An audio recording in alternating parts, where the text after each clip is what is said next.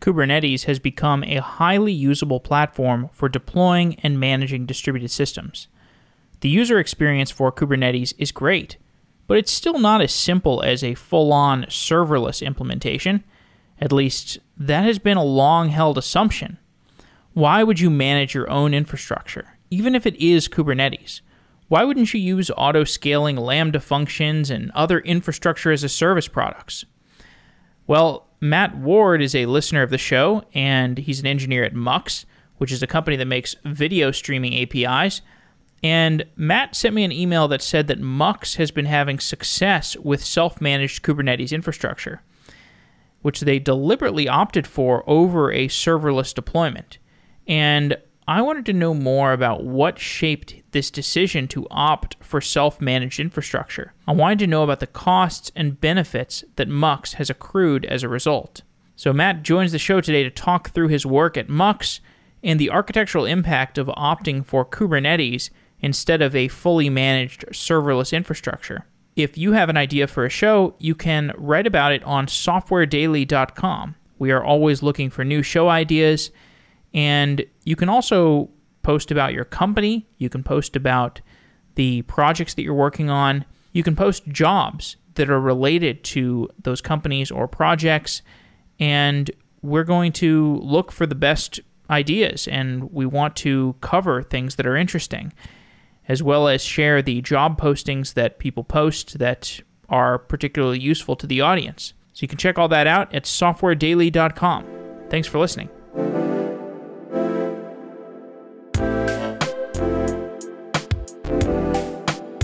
Matt, thanks for coming on the show. Thanks for having me, Jeff.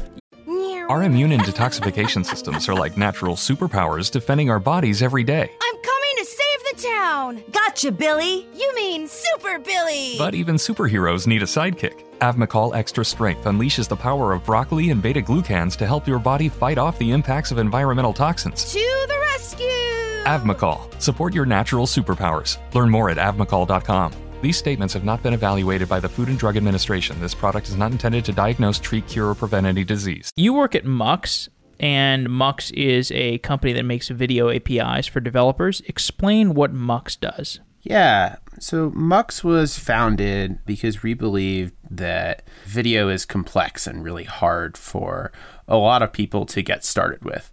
There's kind of a really high barrier to entry. You have to understand what video codecs and containers are, understand what players can support playing back those different codecs and containers. And we believed that basically your choices were your hosted options like YouTube, where I used to work, or kind of you had to roll it on your own. There was no simple way to get started with online video without really digging into a lot of technical details. And so we wanted to create a high level API that made it easier for developers to get started with and build applications around video. Describe how developers interface with the Mux products. Yeah, so at a very high level, developers have a couple options for getting videos into our systems. You can give us a URL and we'll go pull any recorded video or even audio file you have on your servers or on an S3 bucket or Google Cloud Storage, wherever it is, as long as it's accessible via HTTP, we can pull that down, process it, and ensure that it's streamable to any player that is capable of HLS playback. Mm. So, Mux is a pretty complex and, and useful service, and there's a lot of services that we'll we'll explore and we'll explore your deployment options and how you came across the decision to emphasize the use of Kubernetes instead of serverless stuff, which the conversation is going to focus on. Before we get there, I want to talk a little bit more about your background and and some of the issues at Mux. Tell me about some of the canonical engineering problems that you encounter in Mux. I think the first kind of challenge that we encounter, that kind of all developers encounter, is API design, especially in kind of developer focused applications. One of the most important things for us to do well that we think differentiates our products from other products is how easy the API is to work with. And then because we're also a Go gRPC microservices platform internally, we have the same API design all the way down through our stack. Can you tell me more about the storage and compute requirements? Yeah. Again, kind of the high level, simple API design stuff is just the one aspect. The reason that our kind of product becomes so challenging to engineer, if you were to say roll it on your own, is there's a lot of computation that needs to be done in order to transcode or repackage a video. And that management layer as well of what transcodes are running, what requests are coming in for videos that are either already transcoded or actually need to be transcoded adds a bunch of complexity. And we actually don't store your video fully transcoded if no one watches it, our videos aren't actually transcoded and sitting on disk. We wait for someone to actually start watching it before we start transcoding it. And so that gives us a number of benefits on the storage side and re kind of handle that with complexity in our applications at request time. So the bitrate ladder calculation I think is is relevant to point out here. So like just as an example of something that's going to take some load on your server. So like somebody uploads a video, like I've got Jeff's cat video, I'm going to upload to Jeff's awesome blog and Jeff's cat video needs to be transcoded into multiple different bit rates because lower end devices or mobile networks maybe they need to consume lower bit rate video. And so you know this is just an example of like if somebody uploads a video there's a bunch of stuff to do with it on the compute side you have these different compute services that you're going to need then you're going to need to store the different videos. So it gives gives us some perspective on the infrastructure problems. How do developers work with each other at Mux? Is there a platform engineering team? How how are services deployed and what's the setup for different teams that want to spin up services? Yeah, I think we've been iterating on our team structure a good bit uh, over the past couple of years. And at this point, we've more or less split up into a group focused on our video product, a group focused on our data product, and another group kind of focused on the shared tooling between the two and kind of we're acting more as consultants in the software reliability engineering realm as well. And then there's our product team where we have, you know, a head of product and a product manager for each of our products and we have one designer that jumps between the two as he can. Okay, so we've covered kind of what engineering looks like at Mux. Now let's talk about how you've architected this system. So you connected with me over email, and we were talking about serverless versus Kubernetes, and this is a decision that a lot of companies have to make. Like, do you want to roll your own infrastructure in the sense of Kubernetes these days, which is much easier than rolling your own infrastructure in the past? Or do you want to defer everything to serverless and use managed services, managed databases, managed machine learning systems, AWS Lambda functions? Tell me about the pros and cons of building on a serverless platform.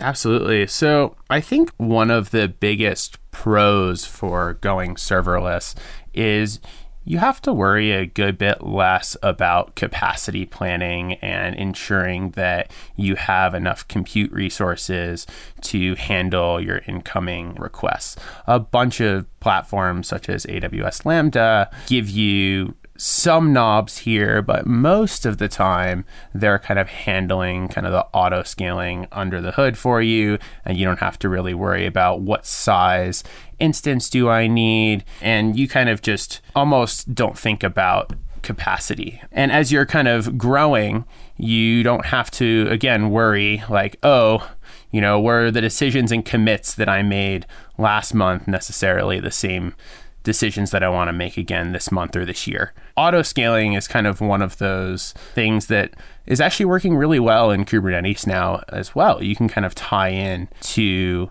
Kubernetes APIs and run the horizontal pod autoscaler and your cluster autoscaler and get a lot of those similar features out of your Kubernetes cluster that previously you know, your serverless APIs would just kind of handle for you.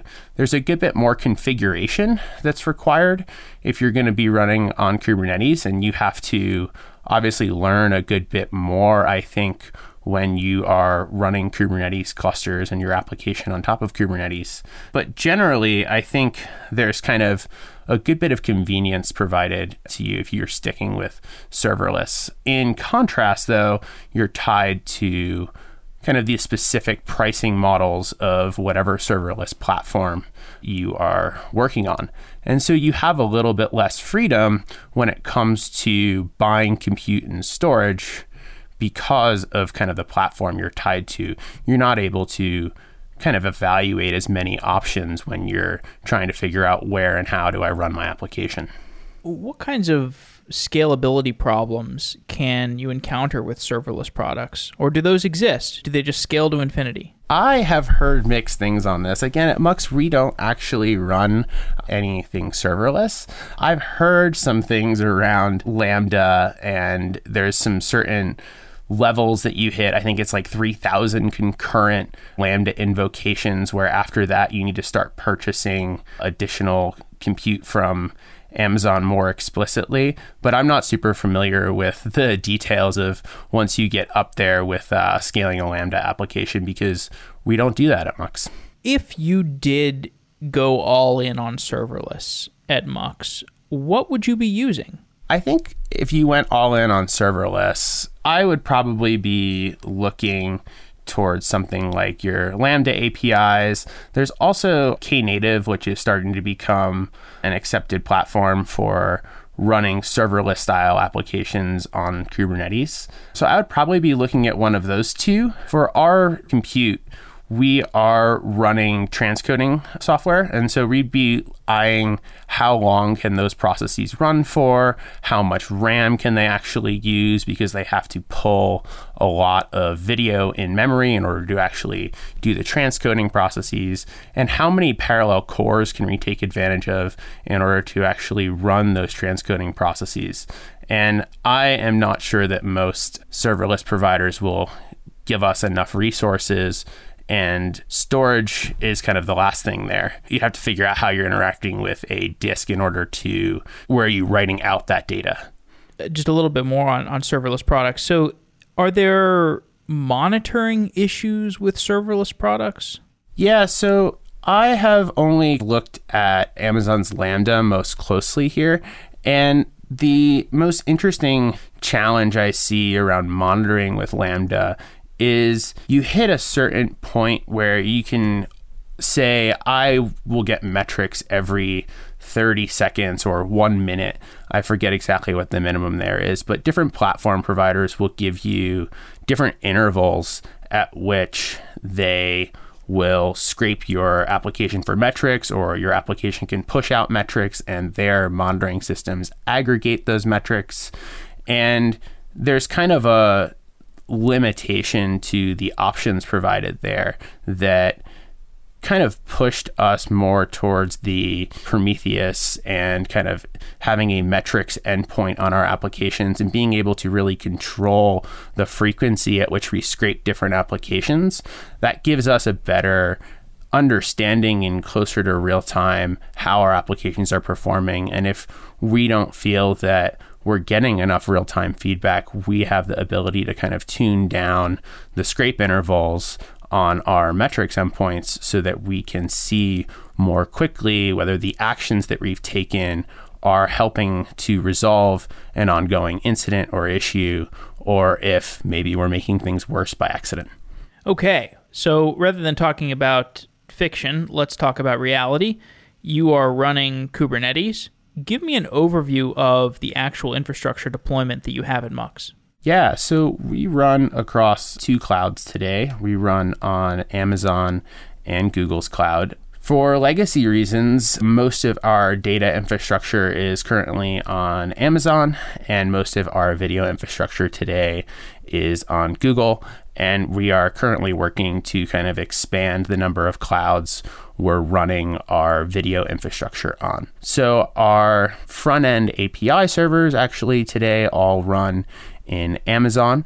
and they are kind of the front end to our two kind of back end services. For the data product, that's mostly databases in AWS that we run and host inside of our Kubernetes clusters. And then we talk over HTTP over to our clusters in Google Cloud, which is where we have a much more complex infrastructure around our video product. There's a number of workers for doing transcoding. There's kind of this scheduler that orchestrates all of that and kind of acts as the broker between incoming requests for video chunks or segments and kind of those workers which will actively transcode them. There's obviously the traditional kind of database applications there handling our internal management of what assets do we have on file and what customers do we have. There's a billing, an accounting system there as well, so that we can know how many minutes of video we have actually received from a given customer and how many minutes of video we've delivered. And that kind of ends up being a separate system running on top of incoming CDN log data. So on the delivery side, we don't just deliver right from our Google Cloud regions that we run in we actually partner with a couple CDNs, and those CDNs help us get kind of a better global delivery footprint so we can get those videos closer to the end viewers. All right, great. Support for this podcast comes from WeWork. Today takes new ways of working. It takes new measures towards prioritizing health and safety, flexible terms to adapt and scale with change, convenient spaces designed for focus and collaboration. It takes the innovation of WeWork to take your business where you want it to go. WeWork. That's how tomorrow works. Visit WeWork.com/tomorrow. So, are you using a managed Kubernetes service, or are you deploying your own Kubernetes entirely on something like raw EC2 instances? Yeah, we're running our own Kubernetes right now built on top of kops. We've actually forked kops for a couple reasons. The first one was that when we were using kops in GCE, we wanted to use some local SSDs and a couple other features that didn't exist in kops. So we had to make some modifications there. But generally, we have rolled our own Kubernetes in order to unify kind of the developer experience across our two clouds. When our developers go and look for monitoring, they know the exact host names to go to to pull up Grafana or Prometheus and rerun kind of the Elasticsearch stack for logging so they know how to get to Kibana and use that. And whether or not their application is running in Amazon or Google, no matter what, they have the same kind of set of tools to debug and actually run their applications. Okay. How many Kubernetes clusters do you have? Yeah, we run each cluster in a given region. So our clusters are high availability in that they span multiple availability zones. So that ensures that if a single availability zone has issues, that whole cluster should keep operating without any problems. So we kind of run bigger Kubernetes clusters. In Google, we run in two regions. So that's two clusters there. And then we have kind of a staging and test cluster. And then in Amazon, we've got kind of a similar setup, but we're running in one region there. And kind of again, we then have a staging and test setup. So I think that totals about five. And then we've got the random tinkering going on all over the place. So there's probably more than five, but five that are actively maintained. Now, if you're rolling your own everything, then that means you got to run your own Redis and databases and Elasticsearch and whatnot. And these things all require servers. Kubernetes is your server infrastructure. That means you are managing servers that are underlying these databases and data services. I believe that the sophisticated way to do this is with a Kubernetes operator in many cases. Can you explain what a Kubernetes operator is? Yeah. So, Kubernetes operators operate on top of what are called custom resource definitions. And so, what you're able to do is define higher level constructs in the Kubernetes API that allow you to express things like I want a Redis cluster with three Redis Sentinel nodes. And so you don't have to worry exactly about the details of how those Redis master and slave setups are handled. The operator ends up constructing the actual stateful sets or deployments or whatever the operator decides is the appropriate Kubernetes objects to create given your inputs in the custom resource definition. And that makes it so that as developers, we don't have to think about every environment variable, every volume, or every kind of networking interface between each of these individual instances of the applications we're running. Instead, we can just say, I want a Redis, and it is able to help orchestrate the creation of that application. And this kind of makes it a lot easier for developers to get going. It almost brings it up to the APIs that you might see from some like dedicated service providers where you know you kind of would place a request and say I want a Postgres database, right? And that Postgres database you might specify I need a two core database with two gigs of RAM or four gigs of RAM, whatever you think is appropriate for your application. A lot of these operators have that level of control that makes it feel very much like what is your serverless style RDS or other hosted database product that you might use. But more and more people are creating operators that mimic a lot of that behavior down even to backups you can define another custom resource definition let's say for your Postgres database that says take backups every two hours or every 12 hours, whatever you think is appropriate for your application. And the operator will say create a Kubernetes cron job for you. So a lot of the community is really coming together to standardize on implementations for a lot of these applications that normally you would kind of reach out and say, oh, I don't want to manage this database or I don't want to manage figuring out how to organize a Redis cluster.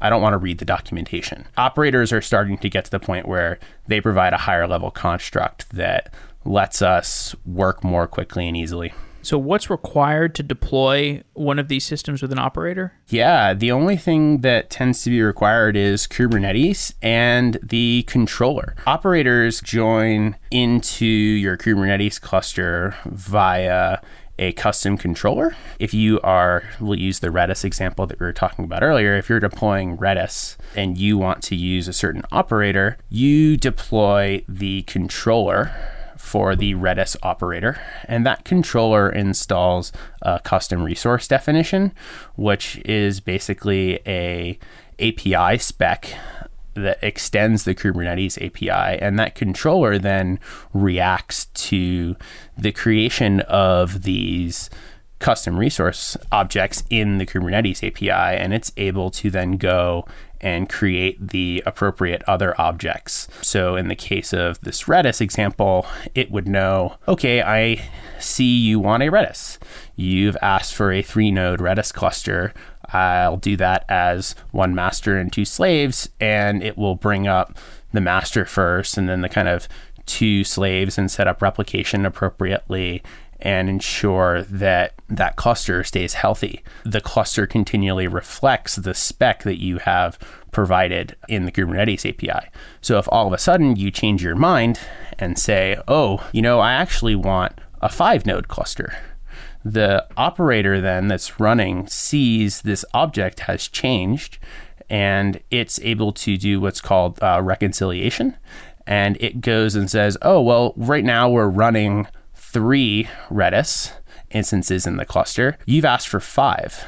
Let me go and add an additional two and configure those correctly and ensure that they stay healthy in the cluster as well. Okay. And the deployment of uh, operator based system, like if you wanted to deploy a Redis, it sounds like operating a Redis cluster with operators on Kubernetes is not considerably more difficult than deploying Elasticache on AWS, something like that. Yeah, I think that that's totally true. And that's kind of what we're really seeing with this whole Kube native approach that people are talking more and more about, which is less and less do we have to worry about the details of how to actually spin up applications if the kind of application creators are providing these operator controllers that are able to help set up these applications. And I think more and more what we're going to see is these applications won't just set up, they'll continually actively ensure the healthy operation of those applications as well. And so they might have things, you know, in the case of like an Elasticsearch, if you're able to codify in your custom resource definition that this is a logging cluster and I have logs written every day, you might be able to freeze older indices automatically in order to optimize the performance of that Elasticsearch cluster. And a lot of these kind of more complex operations that traditionally we as application human operators have been taking on will move into these more complex pieces of software and they will almost emulate your entire software reliability engineering team and a lot of the kind of reactive things that they do. Tell me a little bit more about what cloud provider systems you are actually using if you're not using managed services like Elasticache. Yeah, I think there's a certain set of products that cloud providers offer that you really need to use. Otherwise, you have kind of more downside than upside. And a perfect example of this would be Google Cloud Storage is something we use to actually send our completed transcodes off of the in cluster disk out to kind of longer term storage. We don't exactly want to manage our own storage cluster because the cost of doing that in Google Compute Engine and keeping hot disks online there is so much higher than actually writing out to Google Cloud Storage. And so we choose to use Google Cloud Storage as kind of our storage backend for a lot of our application because of that kind of cost difference. In addition, on the Amazon side, we actually still do use some RDS. We have had some problems running our Postgres in a really, really reliable fashion early on. And so some of our older databases are still running in RDS because a year and a half ago, a lot of the operators were not as mature as they are now what would be easier to do across your infrastructure if you were using serverless infrastructure? Is there anything, any stress or pain points that serverless infrastructure would relieve if you were using more of it? Yeah, I think one thing that comes to mind here is early on when we were starting to write our applications, we had to kind of write our application platform. I don't think that being Kube native means that you don't need an application platform. For us, we chose to use gRPC. I'm an ex Googler, and so I, I like my protos. That system was pretty familiar to me, and I was able to quickly slap together some software that got our team building pretty quickly. I think that if you don't have someone that's really willing to pay down or own that application platform, you definitely get a lot of benefits by starting with something like serverless. And if you have an application that doesn't have very demanding latency and compute requirements, or if you don't expect to have those in the future, I think that also is a point where it makes a lot of sense to consider writing your application serverless, especially if you're a small team. Are there any other downsides to the self managed infrastructure approach, the Kube native approach that you've been experiencing? I think the biggest one that is an ongoing challenge for us is figuring out you know, how many pods do we pack on a machine? How do we pick the right machine sizes? A lot of these kind of decisions require an active kind of participation in your cluster management. Your actual pods, you can't say, I want 16 cores if your maximum instance size is only eight cores. So there is still some of that kind of management that I'd say takes a non zero amount of time. Hey there. The holidays are here, so it's good to know King Supers can save you some time with free pickup on all your fresh favorites. Whether your traditions call for a hearty helping of juicy ham, ample apple pie, or Aunt Sue's legendary twice stuffed stuffing, King Supers has got you covered. So order for free pickup at kingsupers.com or the app and get more time to get your holiday on when you grab your groceries curbside. King Supers, fresh for everyone.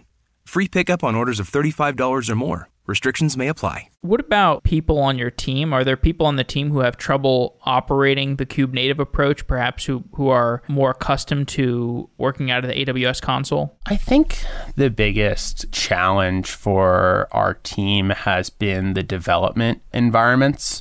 And there is some nice things around the consistency that you get that I think Docker really brought to our community a few years ago. You have a really consistent build, and you know that your application is going to run the same on your laptop versus in production. With Kubernetes, we have a similar challenge, which is if you're writing YAML for, say, a deployment that requires storage, and you're trying to develop that on your laptop, how do you know that deployment is going to deploy in the same way on AWS or on Google, where our Kubernetes platform has different storage constructs than you might have available to you on the Kubernetes instance that's running in your development environment on your laptop. And so I think there's still a little bit of inconsistency there across our development environment to production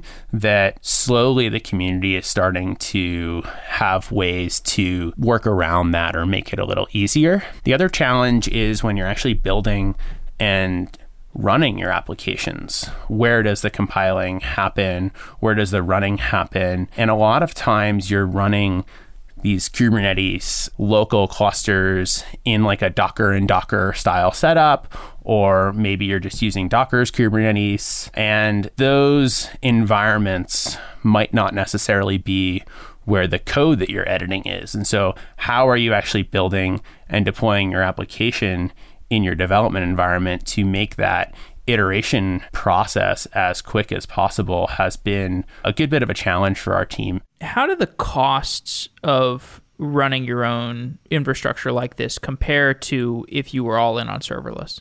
I think that for us, because we're dealing with video and video necessitates a lot of CPU RAM and cold storage or like even hot storage as well. We try to think about those as like raw resources. So when we go to talk to our cloud providers, and right now we're actively renewing our contracts, we're trying to figure out okay, if we place a three year commit here or a three year commit there, who's actually going to be able to offer us those CPUs at kind of the best price so that we can pass forward our infrastructure cost reductions to kind of our customers. And we hope to kind of offer a continually cheaper product to our customers. But the only way we can do that is if we can work with our cloud providers or even potentially physical bare metal providers to get to the point where our cost per CPU or RAM is as cheap as possible. And that's only really possible for us to even negotiate because we took this kind of kube native approach. If we can get a Kubernetes cluster running on that hardware, we can get our application running there. What about incident response? So if you're managing your own Kubernetes infrastructure, you're going to need to handle your own outages. Is that ever an issue?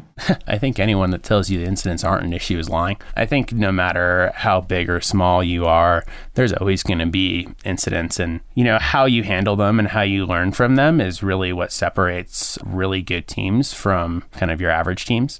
I think people that have really strong post-mortem processes, really strong discussions around what failed and why, and continually question the software decisions or even hardware decisions that you've made will lead to a stronger and better product and hopefully a more reliable one as well. So for us, we've seen failures at basically every level. Sometimes it's a little more frustrating than others because it's a little out of our control, but for like disk failures or instance failures, we hope that our applications can kind of migrate those workloads and we have replication in place to ensure that like a single machine failure for instance doesn't take down our whole application. We have seen some kind of problems in our kubernetes platform but i'd say they're extremely rare compared to the number of developer kind of introduced issues. I think the old software reliability joke of like the most reliable software is the software that no one's uh, working on holds true here. Have there been any lessons learned from running your own Kube native infrastructure that you would advise or try to pass on to anybody that's listening that is thinking of deploying and, and running their own Kubernetes? I think the number one thing I would pass on is there's, I guess, kind of some people have called it a myth of running multiple clouds or being able to kind of move your application wherever you like. And I don't think that that's a myth at all. I think Kubernetes is really making it possible for us to treat our cloud providers or our bare metal providers more like compute, storage, kind of raw materials, if you will, in the software engineering sense. And that's enabling us to really drive our own costs down.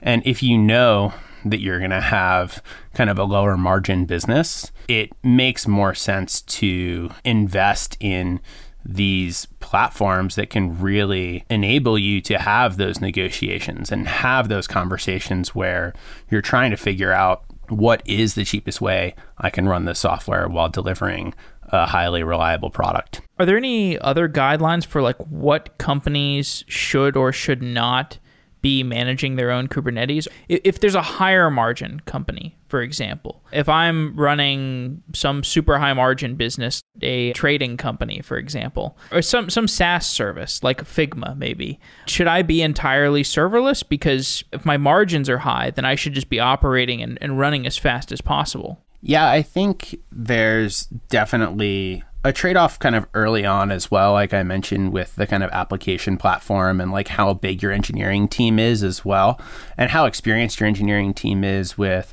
writing lower level server code, handling shutdown signals correctly is something that we have to worry about. And, you know, if you're writing an application that's serverless, you kind of just have to implement the one function.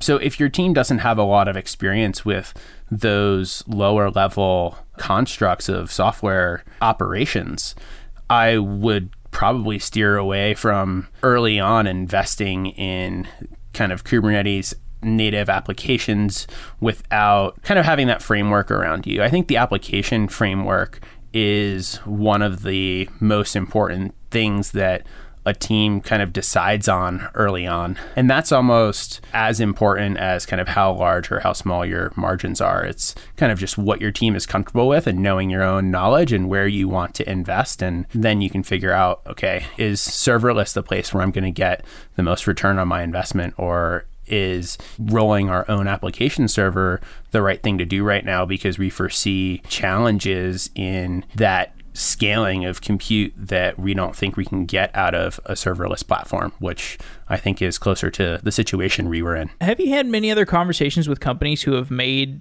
the decision to go entirely with a self rolled Kubernetes infrastructure? I have talked to a couple, and I actually just started an advising role with a company that is the opposite. They are currently all serverless. I think a lot of companies that are using Kubernetes are working on kind of the hosted platforms because you kind of don't have to worry a lot about that. Okay, what's the API server doing? Do I need to scale out kind of that component as well? And you can at least reduce the amount of Kubernetes that you need to worry about if you're using hosted Kubernetes, like in EKS or a GKE. So that kind of reduces your worries a little bit.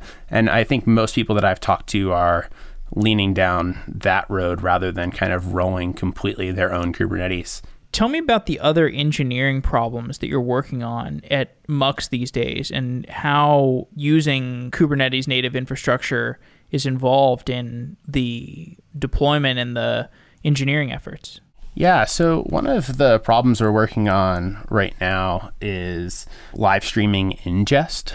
Uh, is an interesting one because this requires really long running servers that are handling really long lived TCP connections. We found that actually our cloud load balancers aren't up for that task. If we are running a 12 hour live stream, that load balancer needs to hold on to that connection for 12 hours going to the backend that is currently transcoding that incoming live stream. And what happens when you're doing load balancing behind a load balancer is you have to respond with a health check that says, I'm healthy and able to handle more streams. Well, at a certain point, these live ingest servers can't handle more than, say, two or three live streams at a time. If they got another one, it would be overloaded and all of a sudden our transcoding would not keep up with real time.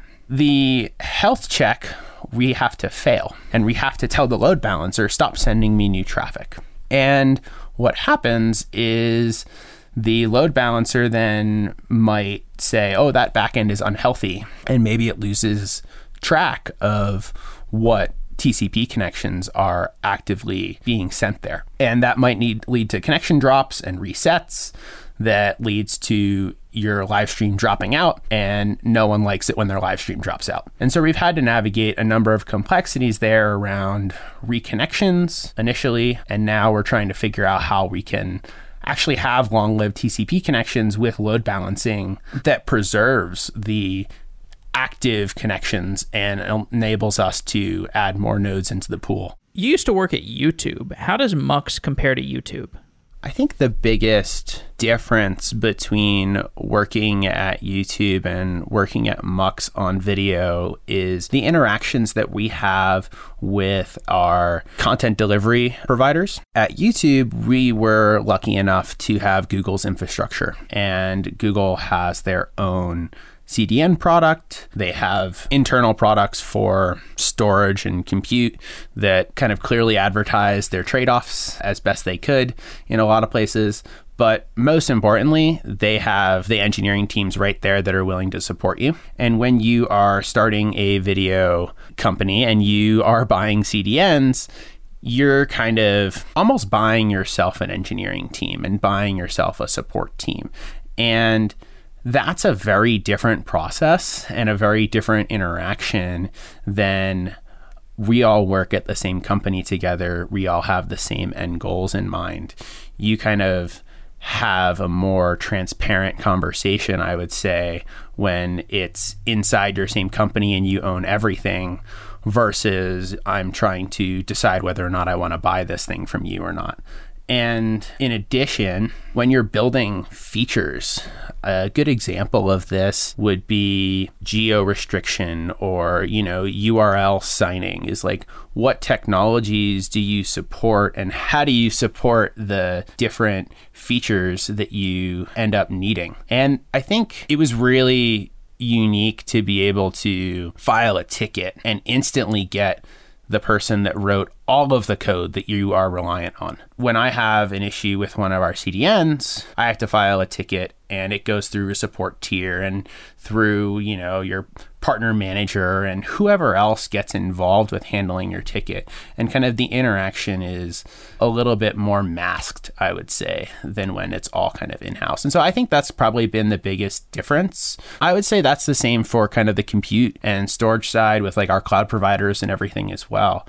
I think you just kind of have a very different interaction when you own the whole entire system end to end. Okay, Matt. Well, it's been really great talking to you and appreciate you reaching out with your ideas around Kubernetes versus serverless. I admit we probably have been, at least my opinion on the show has been overly leaning on the side of just go all in on serverless whenever you can. It's nice to have a, a measured opinion of the downsides of serverless or the upsides of managing your own Kubernetes, however you see it. Well, I hope I did it justice, but it will continue to be a war, I think, for a while. Awesome. Thanks, Matt. Thank you, Jeff.